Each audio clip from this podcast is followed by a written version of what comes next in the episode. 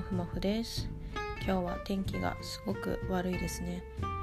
私も今日は9時くらいに起きたんですけれどもいつもはね7時くらいに起きることができるんだけれども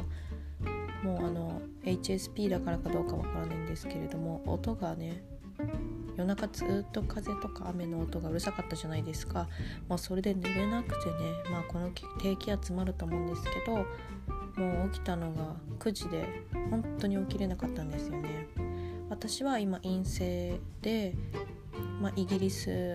の陰性なので日本でやることといえば、まあ、ちょっとしたアルバイトとあとはもうひたすら卒論を書くっていうことだけなのでこういう生活ができるんですけれどもあのこれからね通うあの通勤とかしなくちゃいけない人は本当にこんな雨とか風の中行くってすごいと思います。もうそれだけでも自分を褒めてあげてください。私は院が終わったらなるべくちょっと奨学金を借りてるっていうのもあって実家でしばらくはリモート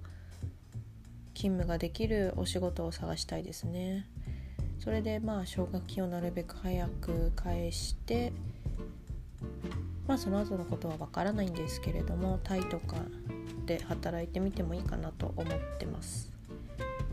そう今日何を言おうと思ったんだっけ？そう私台本を使っ作ってないからあんまり覚えてないんですけどあ思い出した。そう毎日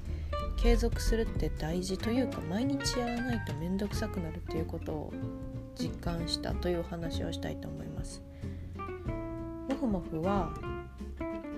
まあまああの不健康にはなりたくないから運動はするんですよ。それで変なこだわりがあるのでなんとなく週2回水曜日と金曜日って決めてたんですね。で毎回毎回、まあ、次の日筋肉痛が来るくらい結構追い込むんですけど、まあ、週に2回だからいいやと思ってたんですね。でもそれって結構めんどくさいんですよ。だって水曜日と金曜日の週回車で30分もしないな。15分くらいの場所に行ってでまあ20分くらいでささって帰ってくるんですけどこれを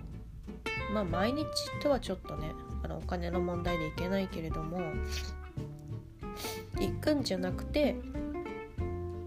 お家で10分20分くらい筋肉痛痛いとかあんまり気にしないで毎日続けた方が逆に楽なんじゃないかなと思ってつまりその一つの運動っていう習慣をもう毎日のルーティン歯を磨くとかそれと同じレベルに落とし込むっていうのが一番続けられる秘訣じゃないかなと思ったんですよね。っていうのも例えば今日は火曜日だから今日は水曜日だからこれをしなきゃって思うともうそれだけで疲れるじゃないですか。そうじゃなくて「はいもう何時だからこれやります」って頭の中でこうオートマティックに考えた方が選択肢が減るから楽なんだなって気づきましたそうだから逆に週に23回とかよりも毎日毎日継続してちょっとの時間をやっていく方が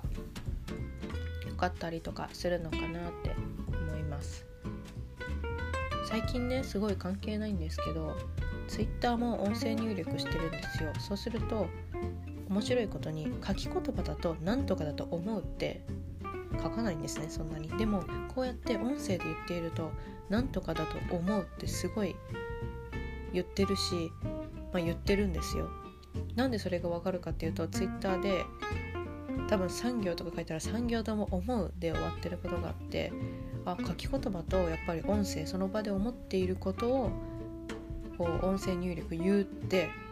やっぱり言葉の使い方って違うんだなと思いましたね。ほらね今も思うって言ってるじゃん。